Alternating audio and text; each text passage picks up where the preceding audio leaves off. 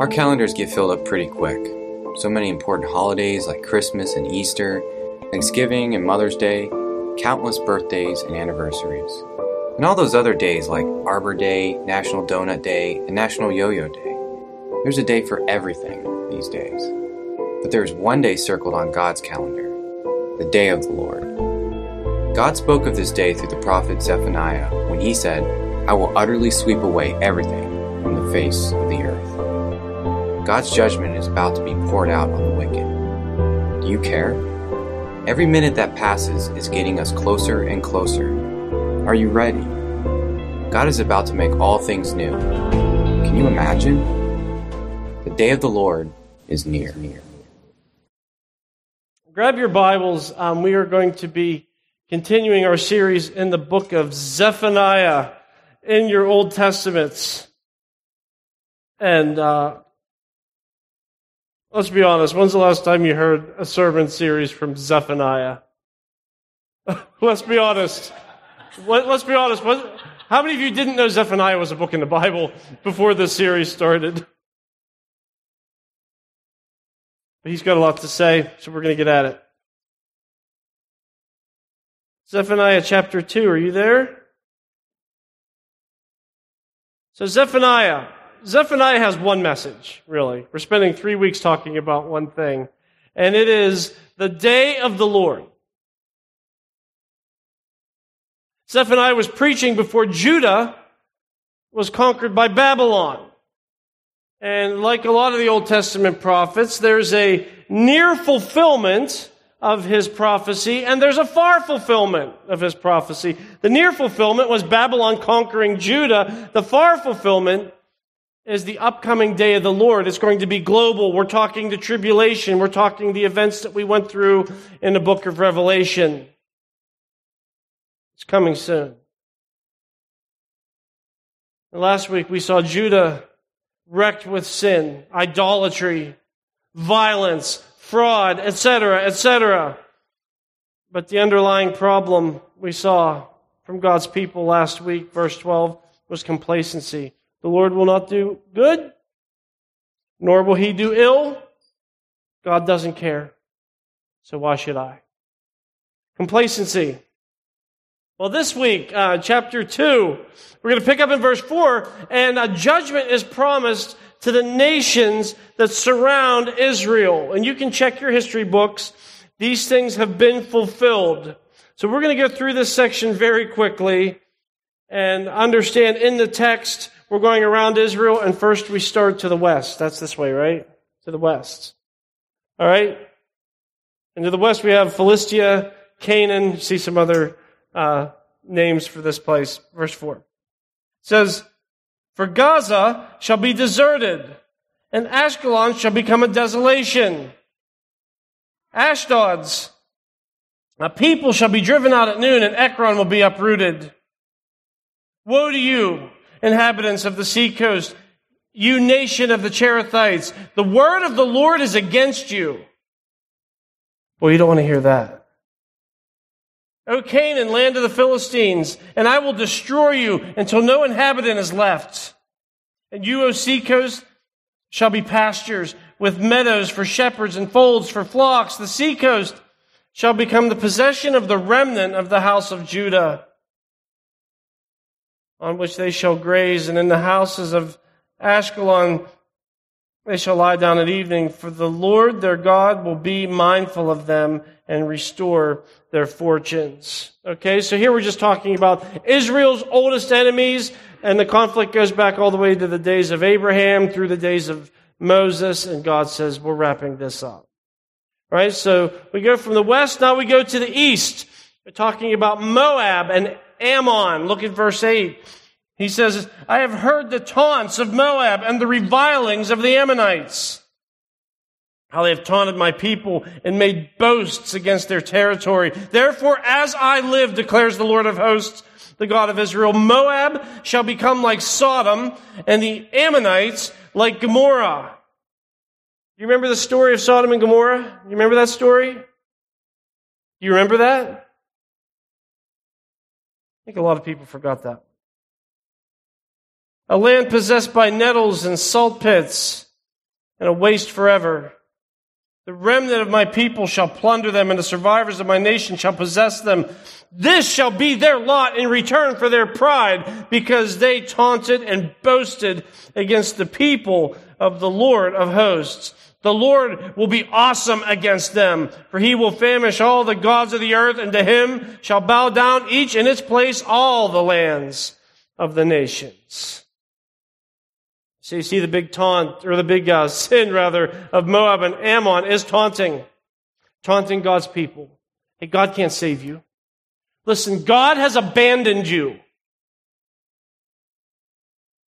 And the Lord says, no, untrue. And I'm about to show you. So now we go south. Verse 12. You also, O Cushites, shall be slain by my sword. Uh, not much explanation here. Your Bible says the same thing that my Bible says. You're like, what is the deal with the Cushites? Well, some scholars think it was due to their alignment with Egypt. Again, I, I don't really know. Your Bible says um, what mine says, but I do uh, believe that Israel knew exactly what was going on here. And the Lord certainly knew. He says, Cushites, I haven't forgotten about you either. And then finally, we're heading north to Assyria. And he will stretch out his hand against the north and destroy Assyria. And he will make Nineveh a desolation, a dry waste like the desert. Herds shall lie down in her midst, all kinds of beasts, even the owl and the hedgehog shall lodge in her capitals. A voice shall hoot in the window. Devastation will be on the threshold, for her cedar work will be laid bare. This is the exultant city, that's Nineveh, that lives securely, that said in her heart, I am, and there is no one else. What a desolation. She has become a lair for wild beasts. Everyone who passes by her hisses and shakes his fist. Now, verse 15, part of Assyria and Nineveh's exultation. See the statement? I am and there is no one else. Does that sound familiar? Does that sound? Can you think of somebody who said similar things to that? I am. There is no one besides me. There is no one like me. Can you think of anybody else that said something like that? um, God. This is self exaltation. God says you're going down. Who do you think you are? Now, Nineveh was this huge metropolis, bustling city. And God says, you know what your city's going to become? It's going to become a place where wild animals just live in the abandoned buildings. That's how desolate it's going to become. Judgment. It certainly came for Judah. And we're going to see again here, as we saw last week, Zephaniah is prophesying. Judgment's coming. It's coming on the whole earth. And when we talk about judgment, it's going to result in one of two responses from God's people. I'm sure as we talk about judgment, there are people here that are like, get them, get them, get them, God. You get all imprecatory. You're like, get them, God. Rip their teeth out. Mash them into paste, God. Do it, God. There's those people. And then there are people that say, you know, I get a little queasy when I think about like judgment, man. That's, we're talking eternity. We're talking, it's horrific to think about. You're like, well, which is appropriate? I mean, as God's people, which is the appropriate response? I mean, God's judgment is righteous and justified. But honestly, who can be comfortable thinking about judgment even on your worst enemy?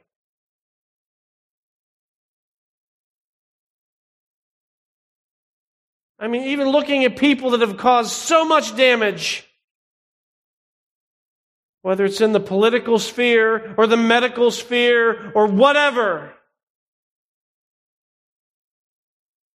Can you really be comfortable with the thought of somebody heading to a godless eternity? What's the response of God's people? Quick call back to Revelation. Revelation 10:10 John was told to eat this scroll and it was to symbolize the reaction of God's people to judgment because John was watching judgment take place that he recorded for us in Revelation. He was watching the day of the Lord, and God says, I want you to eat this scroll. And you remember the response? John said it was really sweet in his mouth, but it was really bitter in his stomach. And I think necessarily that has to be the response of God's people when we talk about judgment. Because there is a sweetness and there's a bitterness at the same time. The sweetness is Jesus promised that He'll make all things new. The day's coming that Jesus Christ is going to eliminate everything that's wrong. You're not going to be able to point to anywhere in infinite time and space on that day and say, that's wrong, that's out of place, that's not right. You're not going to be able to do that. It's going to be perfect. Jesus said, I'm making all things new. That is awesome.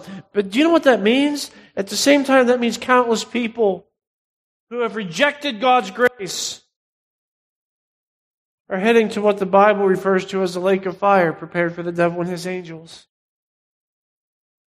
So do you understand it's sweet and it's bitter at the same time as we talk about judgment? So let's, I just say, let's just check ourselves, church, on how we react to the day of the Lord. But That's not the sermon. Look at chapter 3, the first eight verses. It circles back to where it began Jerusalem. And it circles us back to where we ended last week. Why, why back to Jerusalem? Why, why did God put judgment on the nations, but then go back to talking about Jerusalem? We'll read this in a second, but why did he do this? Again, this is where we ended last week. 1 Peter 4.17 says, For it is time for judgment to begin at the household of God. He says, and if it begins with us, what will be the outcome for those who do not obey the gospel of God? Listen, church, the world, the world is going to act like the world. You know what's funny about us Christians? You know what's funny about the church? Is we're so shocked by this, aren't we? We're so shocked. Dead people act like what? Dead people, right? And people who don't love God act like people who don't love God. Can we please stop being surprised by this? Oh my gosh, a, a guy that has no regard for Jesus Christ just said or did a horrible thing. And you know, church, a mistake that I made often as a younger Christian and as a younger pastor was trying to hold worldly people to biblical standards. And it didn't take me too long before I realized that's impossible. And you see, I bring up this 1 Peter 4 verse again because in this context, Zephaniah reminds us God's going to take care of them. He'll take care of them. Like, what's going to happen to them? He, God's going to take care of them. But our job is to exhort God's people to act like people who know God. Right? And here's the message for God's people. Chapter 3. He says, Woe to her who is rebellious and defiled, the oppressing city. That's Jerusalem. You're going to see that clearly in a second. She listens to no voice. She accepts no correction. She does not trust in the Lord. She does not draw near to her God. Her officials within her are roaring lions. Her judges are evening wolves that leave nothing till the morning. See that? The political leaders, the people that are supposed to be making decisions to care for the nation, he says they're a pack of wild animals. Can you imagine? He says, verse 4 Her prophets are fickle, treacherous men. Her priests profane what is holy. They do violence to the law. Even the people that are supposed to be feeding and shepherding God's people. He says, even they, they don't, they're far from God themselves. Do you see that? He says her prophets are fickle. You know how that happens? It happens when you get away from preaching the Word of God and you start preaching your opinion. Because when you preach your opinion or preach what you think the culture wants to hear, you're going to be fickle. What do I think they want to hear this week? What was different than what you said six months ago? That's okay. We just want to give people what they want to hear. You're fickle. And you're not helping anyone, and you're certainly not honoring the Lord when you do that. Speaking of the Lord, on the other hand, verse 5 the Lord within her is righteous. He does no injustice. Every morning he shows forth his justice. Each dawn he does not fail. But the unjust knows no shame. See the contrast between who God is and what his people have become? Resonate yet with anyone? Now the Lord speaks up. He says, I have cut off nations. Their battlements are in ruins. I have laid waste to their streets so that no one walks in them. Their cities have been made desolate without a man, without an inhabitant.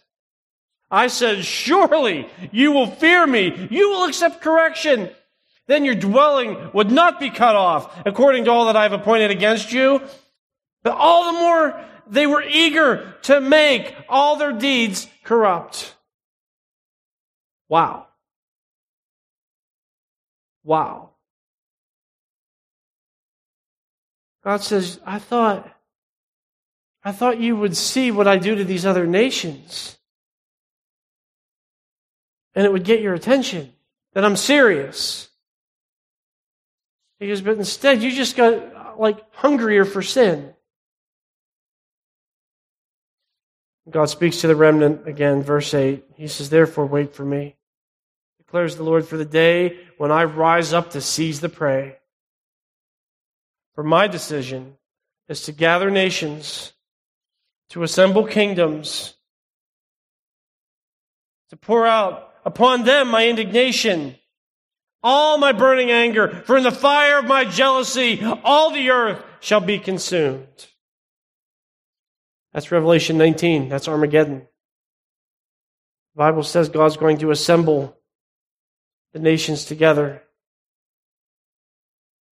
for one last showdown with Jesus Christ. And we know how that turns out. Well, in verse 2, we see a huge problem in Zephaniah's day and in our day. Look at verse 2 again. Why is God so fired up against his people? Look at verse 2. She listens to no voice. She accepts no correction. She does not trust in the Lord. She does not draw near to her God. Do you see that?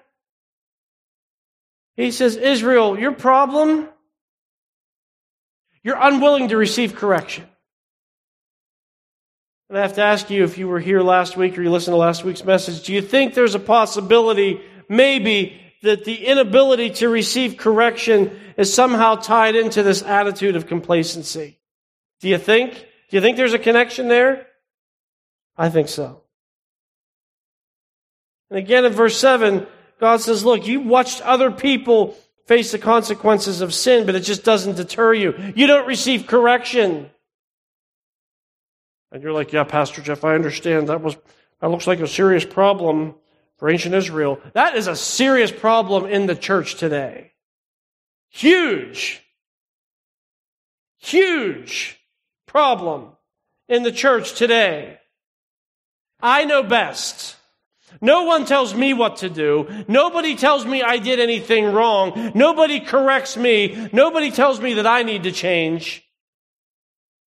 And that's the ultimate problem of the human heart. You're just not willing to receive correction.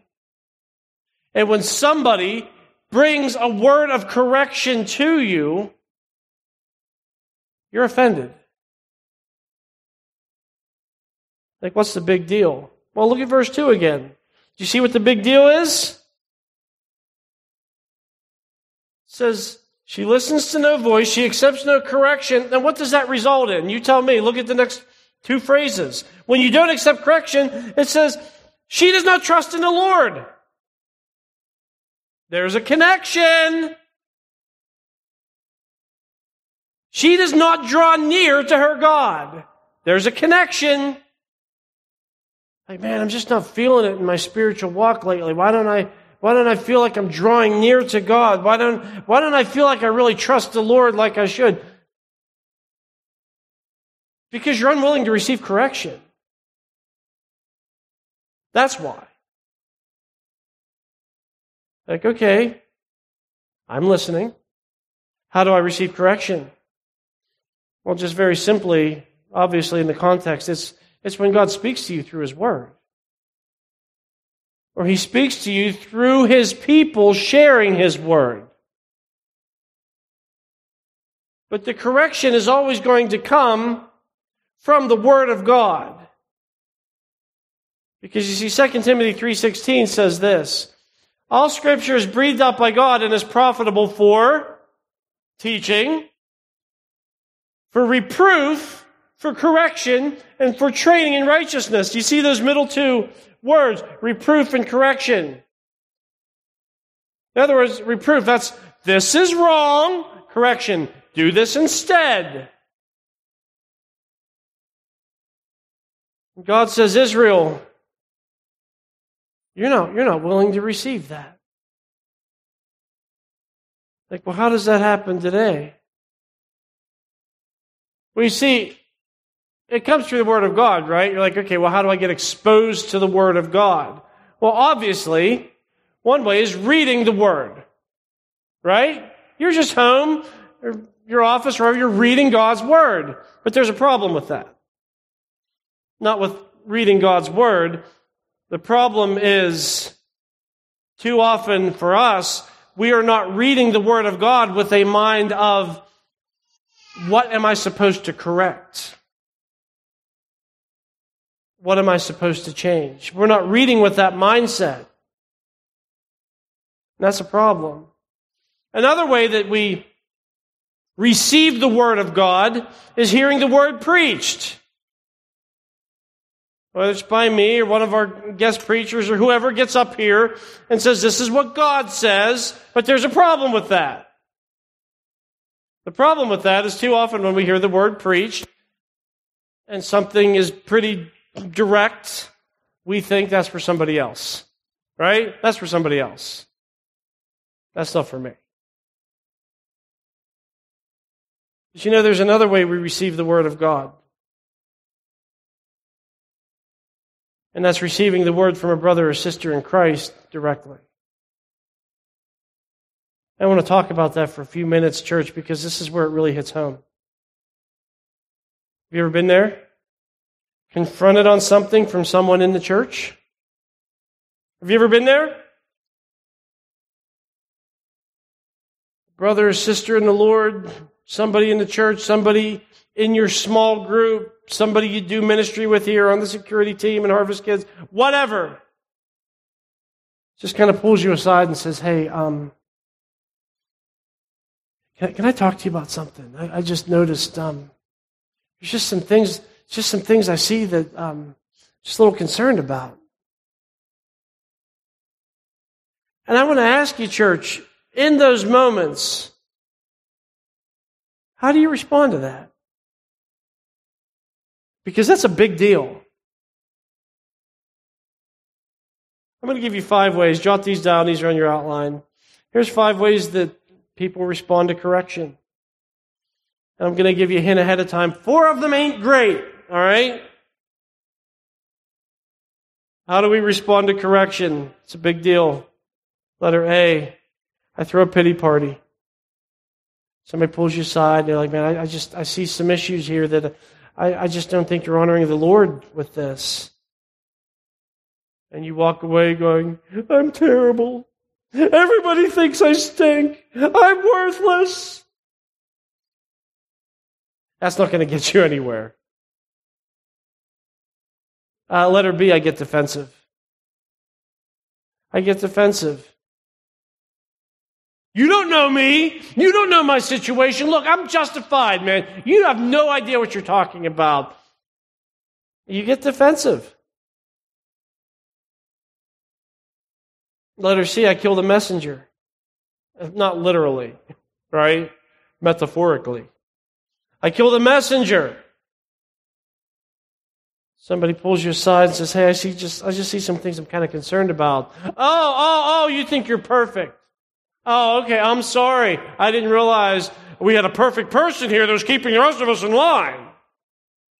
Or we say the thing that just absolutely drives me insane. You know what we say? You're judging me.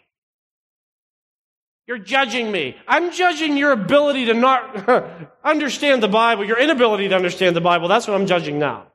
Because you have no idea what it means to judge. But people use that because that's like the ultimate catch all, right? You're judging me. Oh, I don't want to do that, so I'm just going to back off. Sorry to bother you. Have a nice day. No. learn what that means. So if you um, uh, don't kill the messenger directly, maybe you kill the messenger with gossip. Maybe you kill the messenger with gossip. Okay, maybe you don't say anything to the person that's speaking to you, but maybe you go to other people in the church or other friends or whatever, other people in your small group. You say, can you believe? Can you believe what he said to me? Can you believe him of all people said that to me? I mean, you see the problems he has in his life, and he said that to me. Ha! Like, yeah, crazy, right? You kill the messenger. You're so focused on the person you're not hearing what they're saying. A letter D, another very popular one in our culture, is I flee. Somebody says, Hey, I got some concerns, just some things I see in your life. I, I want to talk to you about it. And you're like, You know what? I'm not going to take this. There are lots of great churches in the North Hills of Pittsburgh. I'll go to one of those. I'll flee. The letter E, I examine myself. I examine myself. We're going to circle back to this in a second, but it's just this recognition that I have some blind spots in my life and I am not perfect and I'm a work in progress like you. So is it possible, is it in the realm of possibility that something in my life, my attitudes, my actions, my words, is dishonoring to our Lord. Is that possible? And certainly it is. So, how do you respond? How do you respond to correction? Give you a little test. Don't shout out answers. I just want you to, I just want you to sort of put yourself in these little scenarios. And I just want you to think how you would respond if you were in these situations, all right? Again, don't shout it out. You're not going to write it down. Just, I just want you to think, what would I say or do in this situation? Because right now we've been kind of generic. And we realize not everybody's been offended yet. So we're going to get real specific to make sure we catch everyone. Men, your wife says to you, Hey, you've been neglecting things at home and you've done nothing lately to show that we are a priority to you. How do you respond to that, husbands? Someone in your small group says to you, Hey, can I talk to you about something? Look,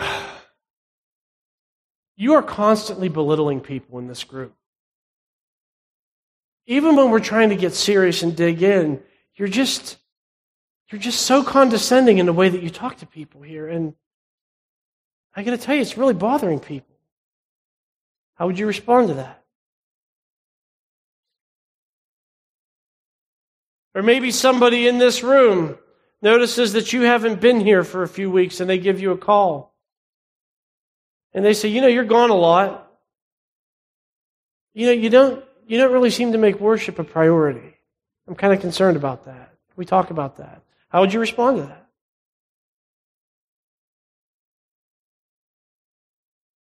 Parents, what if someone in your small group pulls you aside? Says, "Hey, I, I got to talk to you. Um, you speak very harshly towards your children, like really harshly. What's your response to that? Someone in your small group gives you a call and wants to get together with you for lunch, and you go to lunch, or you sit down and exchange your uh, small talk. He said, Hey, I need to talk to you about something. Your drinking really seems to be getting out of control right now. It really seems excessive. Can we talk about that? How do you respond? How do you respond to that? Do you throw the pity party? Do you get defensive? Do you kill the messenger? Do you just, I'm going to Northway, man. I'm not going to take this. Or do you stop and say, hey, hey, you know, you know, the Bible says we need to examine ourselves, right? And as Christians, we are fantastic at examining other people. But when it comes to examining ourselves, we stink. We need to examine ourselves. So, the Lord here in Zephaniah just lays out the rebuke, right? He's like, You're not accepting correction. And um, I don't just want to leave you hanging. So, to close, we're going to take a really quick spin, pick up some Proverbs here. How to receive correction. Three questions of self examination. Now, listen giving correction must be done prayerfully and it must be done in humility. And that is a whole nother sermon for another day. Today I just want to talk about receiving correction, accepting correction. I want to give you three questions of self examination to ask yourself when confronted with the Word of God. Like I said, through reading, through a sermon, more than likely through a trusted brother in the Lord pulling you aside, sister in the Lord calling you up, whatever. How to receive correction. Three questions of self examination. Are you ready? Number one, you have to ask yourself could this be true? Could this be true? Is this a blind spot? I mean, we all have room to grow. But, church, this is absolutely the first question that we have to ask ourselves. And I know my natural tendency, my natural tendency is to get defensive. That can't be true. What's your problem? Why would you say that?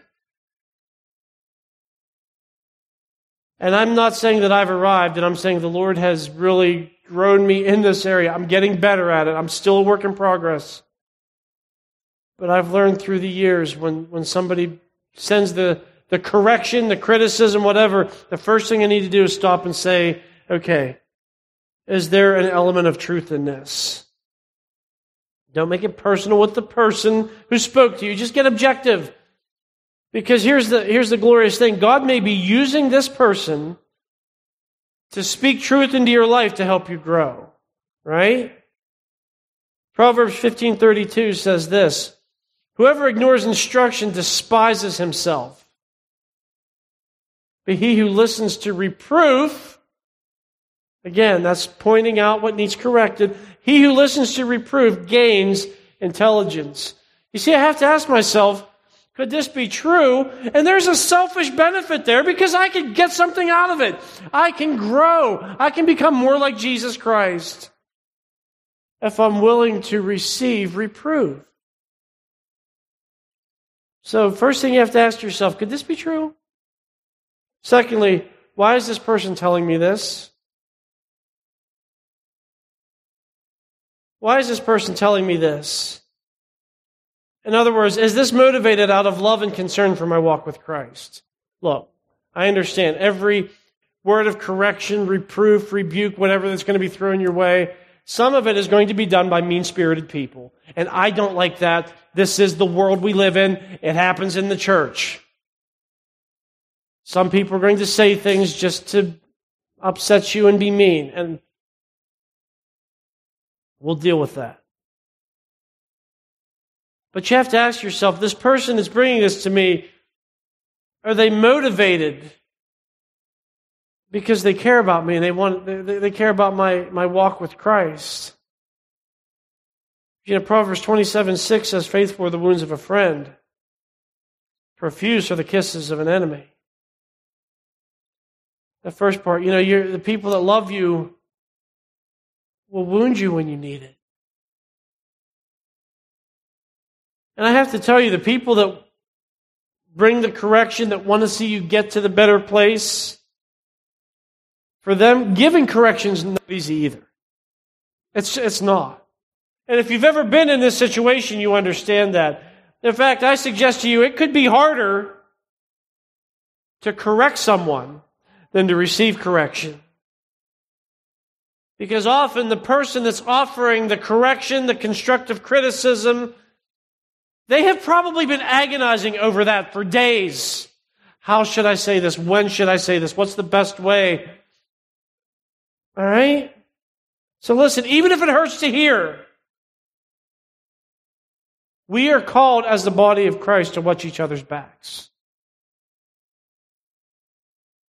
So ask yourself, why is this person telling me this? And then finally, ask yourself, am I hurting my testimony? Okay, so the person brings something to you, some word of correction, whatever, and they, they bring it to you, and you're like, could this be true? And I know this person cares about me, but know, what if what if the thing that they're correcting isn't entirely accurate, right? Maybe they don't have all the facts, or part of the story is a little mixed up, or, or they're, they're, they're, just like a hair out of line with what they're saying. Um, here's the thing. Even if what they're correcting isn't accurate, you are giving them reason to perceive that it is. And living above reproach means that my testimony matters. And I hear this too often, even in the church. I don't care what people think about me. I don't care what people think about you. You should care what people think about you. You should have a testimony that's above reproach. People shouldn't have anything bad to say about you. That's what the Bible says. So if there's any word of correction that comes your way and comes my way, we need to take a really hard look at it and say, Am I damaging my testimony in some way? Am I hurting my testimony? I mentioned before that we do this preaching class, right? And we usually start January, February, and all year we, we work with guys from the church and they put this sermon together and then they rehearse and get feedback and rehearse again so that when they get up here in July, they are like ready to go. Well, um, a couple years back, Ryan Stroop, you know, bless his heart, I, I consider Ryan a friend. He's a bum. But I mean that like in a good Christian love kind of way. And you know what? He, he pulled a horrible prank on me.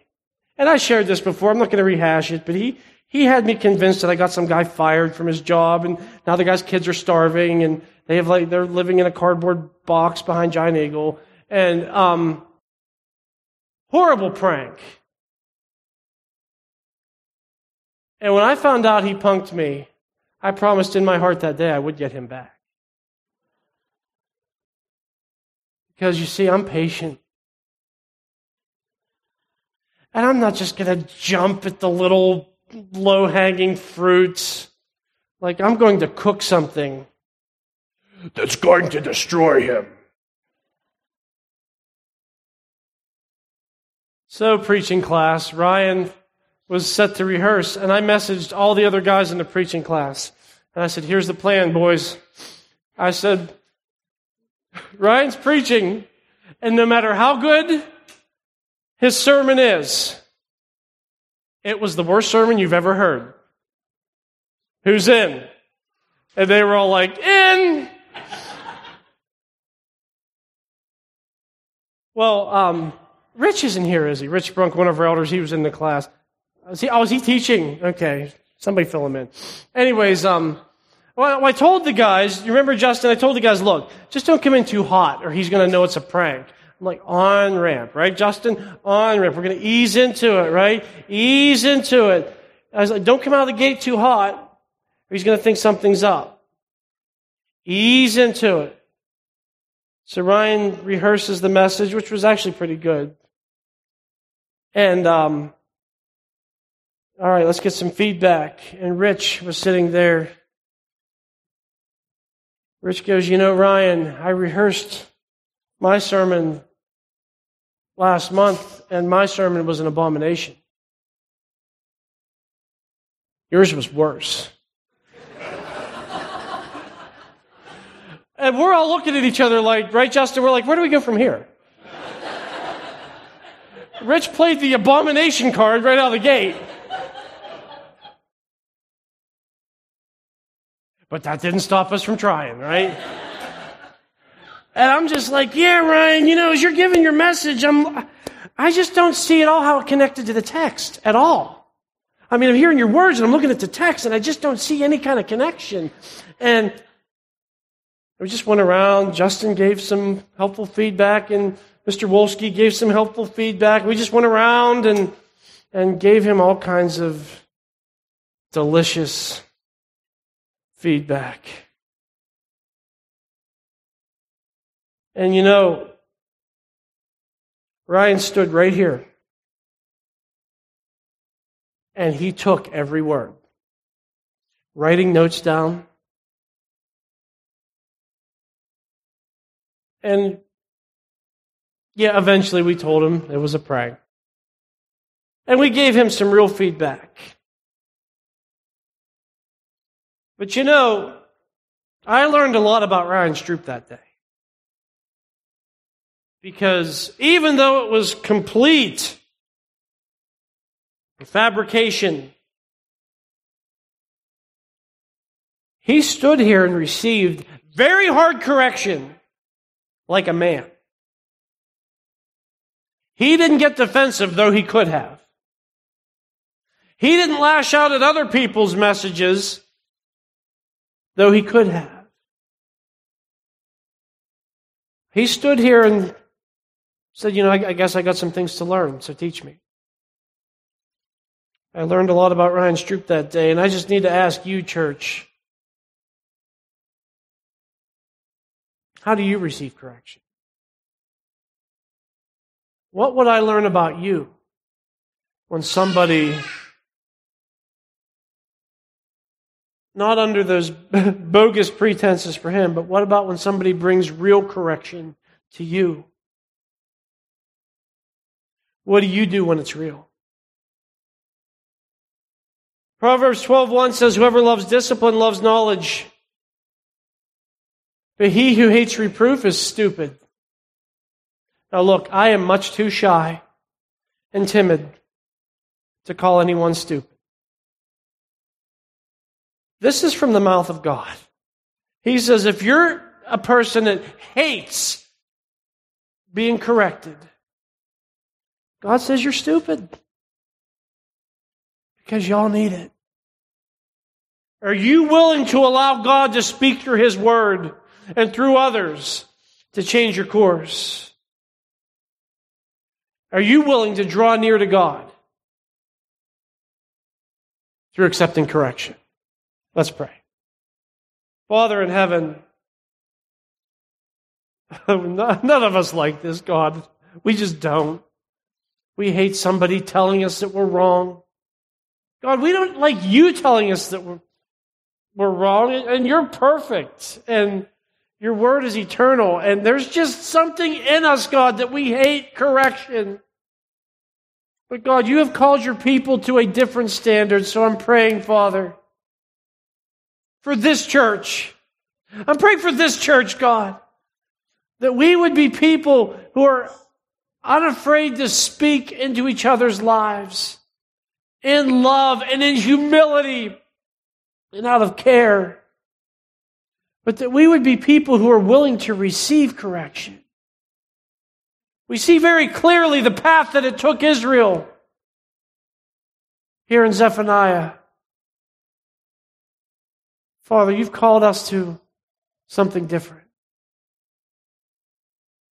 Let us be people, Father, who examine ourselves, who test ourselves to see if we're in the faith, who take words of correction from you through the book, through people speaking your word. Father, let us take it to heart. So that you may continue to conform us into the image of your Son, which is your goal and should be ours. We pray in Jesus' name. Amen. This is Pastor Jeff Miller, and I would like to thank you again for listening to the podcast of Harvest Bible Chapel, Pittsburgh North. And you know, a question that I get asked frequently from people is this How can I support your ministry? Well, I got good news for you. It is easy and it is secure. All you have to do is go to harvestpittsburghnorth.org backslash giving and follow the on screen directions, and you can give online to support the ministry of Harvest Pittsburgh North. So until next time, this is Pastor Jeff Miller saying thank you again for listening to the podcast of Harvest Bible Chapel, Pittsburgh North.